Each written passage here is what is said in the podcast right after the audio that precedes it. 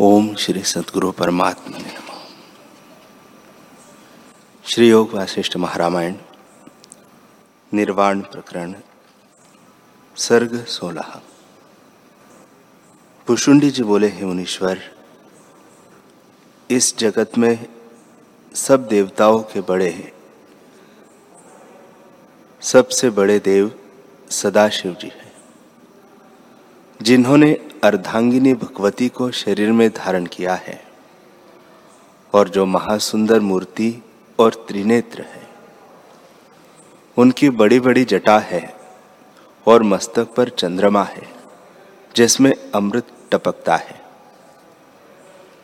जटा के चहुओर गंगा फिरती है, जैसे फूलों की माला कंठ में होती है। काल कूट के पीने से नीलकंठ के विषभूषण हो गया है। कंठ में मुंडमाला है और सारे शरीर में भस्म लगी हुई है। दिशा उनके वस्त्र है, श्मशान में ग्रह है, वह महाशांत रूप विचरते हैं। उनके साथ जो सेना है, उसके महाभयानक आकार है। किसी के तो रुद्र की नाई तीन नेत्र है। किसी का तोते की नाई मुख है। किसी की ऊँट का मुख है। और कोई गर्धव मुख है। किसी का बैल का मुख है। कोई जीवों के हृदय में प्रवेश करते रक्तमास के भोजन करने वाले हैं। कोई पहाड़ में रहते हैं। कितने ही वन कंदरा और श्मशान में रहते हैं। उनके साथ देविया भी ऐसी है, जिनकी महाभयानक चेष्टा और आचार है। उन देवियों में जो मुख्य देविया है, उनका जिस जिस दिशा में निवास है, वह तुम सुनो। जया, विजया, जीत और अपराजित वाम दिशा की और तुम्बरु रुद्र के आश्रित है। सिद्धा मुख का रक्त का और उतला भैरव रुद्र के आश्रित है। सब देवियों के मध्य में अष्टनायिका और शत सहस्त्र देविया है। रुद्राणी, वैष्णवी, ब्राह्मणी, वाराही, वायवी, कौमारी, वासवी, सौरी इत्यादि। इनके साथ मिली हुई आकाश में उत्तर देव, किन्नर कंधर्व पुरुष, सुर संभव स्त्रियाँ इनके साथ हुई हैं। भूचर पृथ्वी में कोटियों है और नाना प्रकार के रूप नाम रखकर पृथ्वी में जीवों को भोजन करती है। उनके वाहन, ऊँट, गर्धभ, काक, वानर, तोते इत्यादि है। उन देवियों में कई पशु धर्मिणी है, जो क्षुद्र कर्म में रत है और कई विदित वेद जीवन मुक्त पद में स्थित है।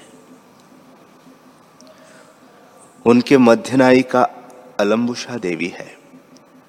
जैसे विष्णु का वाहन गरुड़ है, वैसे उस देवी का वाहन काक है। यह देवी अष्ट सिद्धि के ऐश्वर्य से युक्त है। उन देवियों ने एक समय जगत के पूज्य तुम्बरु और भैरव की पूजा कर विचार किया कि सदाशिव हमसे प्रेम नहीं। सदाशिव हमसे प्रेम से नहीं बोलते और हमको तुच्छ जानते हैं। ऐसे हम इनको कुछ अपना प्रभाव दिखावे। क्योंकि प्रभाव दिखाए बिना कोई किसी को नहीं जानता।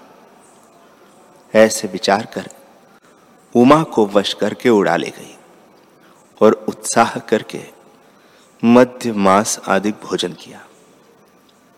निदान माया के बल से पार्वती को मारकर चावल की नाई पकाया और उनके कुछ पकाए हुए अंग सदाशिव को भोजन के लिए दिए।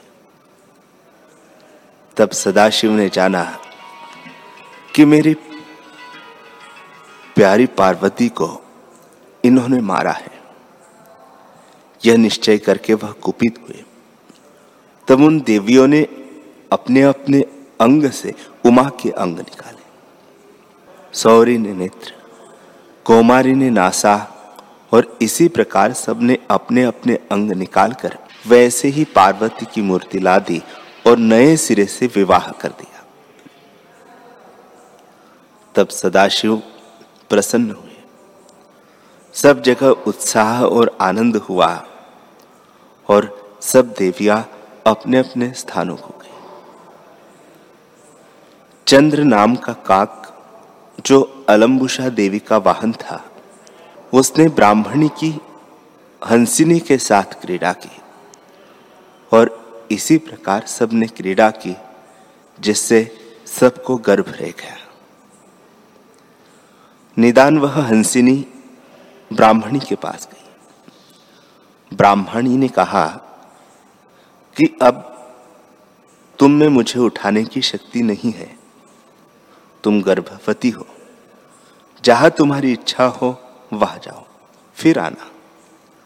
हे मुनीश्वर, ऐसे कहकर ब्रह्माणी निर्विकल्प समाधि में स्थित हुई और नाभि सरोवर जो ब्रह्माणी का उत्पत्ति स्थान है, वह जा स्थित हुई और उस तालाब के कमल पत्र पर उन्होंने निवास किया। जब कुछ काल व्यतीत हुआ, तब उन हंसिनियों ने तीन तीन अंडे दिए। जैसे बेल से अंकुर उत्पन्न होता है, वैसे ही उनसे 21 अंडे क्रम से उत्पन्न हुए। कुछ काल उपरांत जब उनको फोड़ा तो उन अंडों से हमारे अंग उत्पन्न हुए और क्रमशः जब हम बड़े हो, उड़ने योग्य हुए, तब माता हमको ब्रह्माणी के पास ले गई। उनके आगे हमने मस्तक टेका। तब ब्रह्माणी ने जो जो कि उसी समय समाधि से उठी थी, हमको देखकर कृपा करके हमारे सिर पर हाथ रखा। उनके हाथ रखने से हमारी अविद्या नष्ट हो गई और हमारा मन तृप्त और शांत रूप हो गया और हम जीवन मुक्त पद में स्थित हुए। तब हमको यह वृत्ति फुरित हुई कि किसी प्रकार एकांत में जाकर ध्यान में स्थित हो। देवी ने आज्ञा दी कि अब तुम जाओ। तब देवी की आज्ञा से हम पिता के पास आए। पिता ने हमको गले से लगाया और मस्तक चुमा। फिर हमने अलम्बुशा देवी की पूजा की।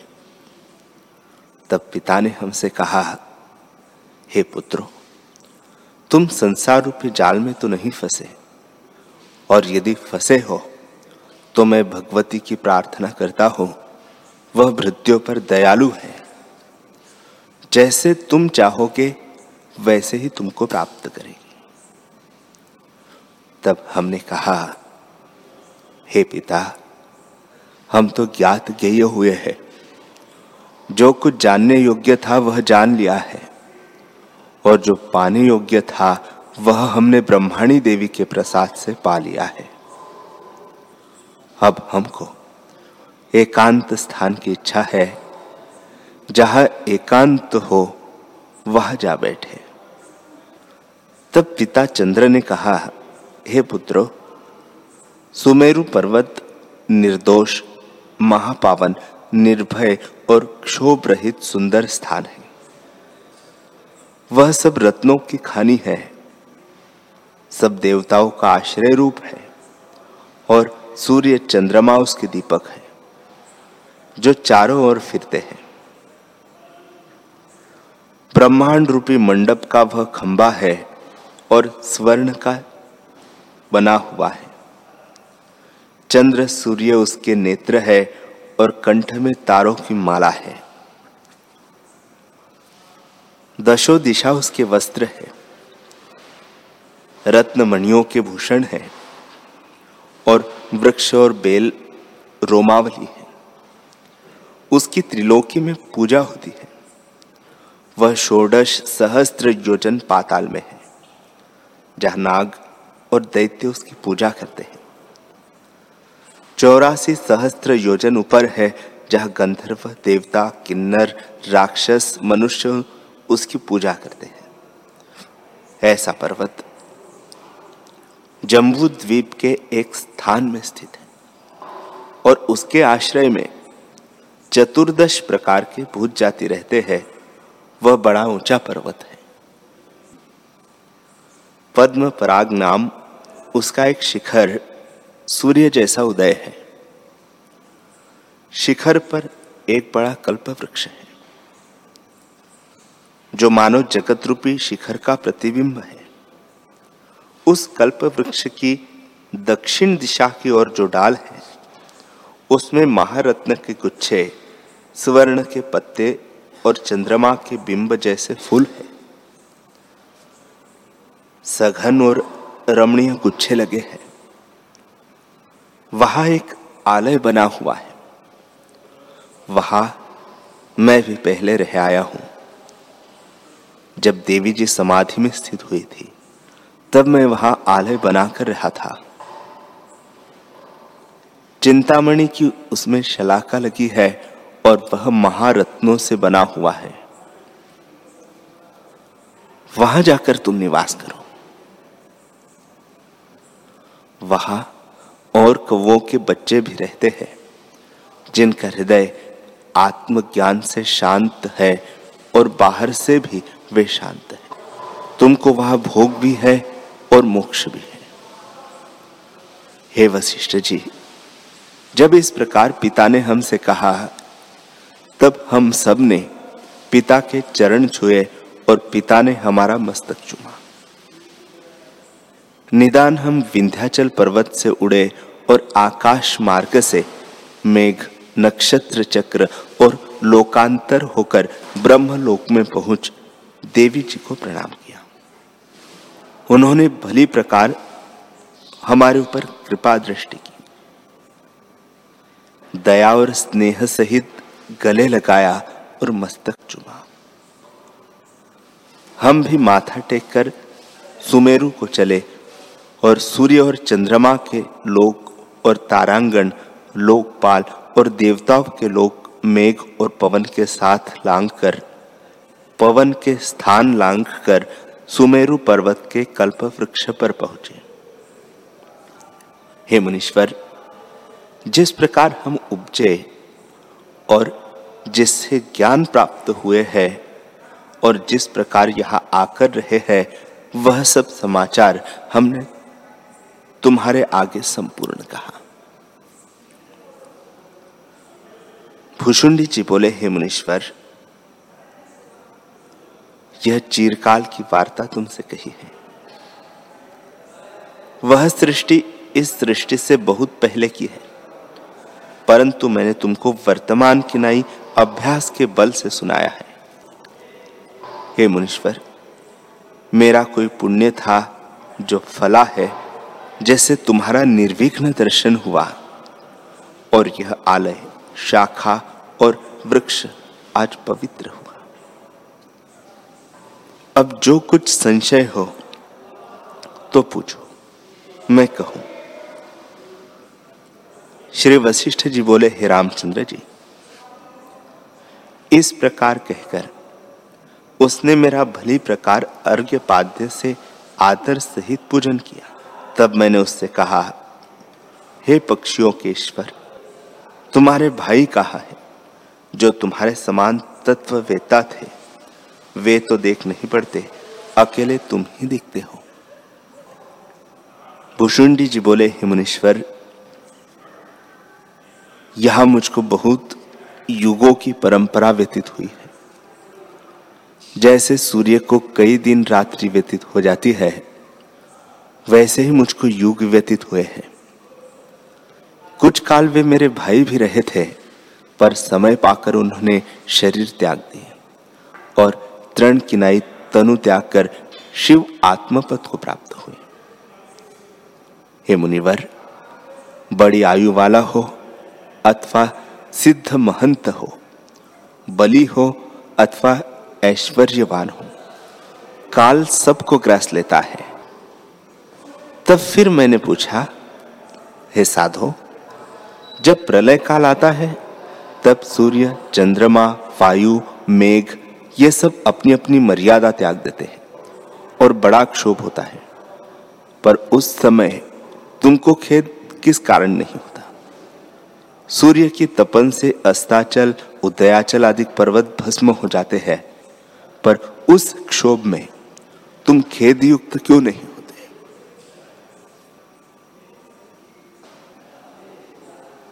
हरि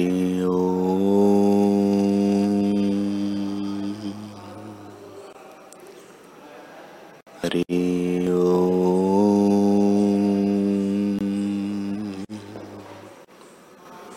ॐ सहनाभवतु सहनौ भुनक्तु सह वीर्यं करवावहे तेजस्विनावधीतमस्तु मा विद्विषावहे ॐ शान्तिः शान्तिः ही श्री सद्गुरुदेव भगवान की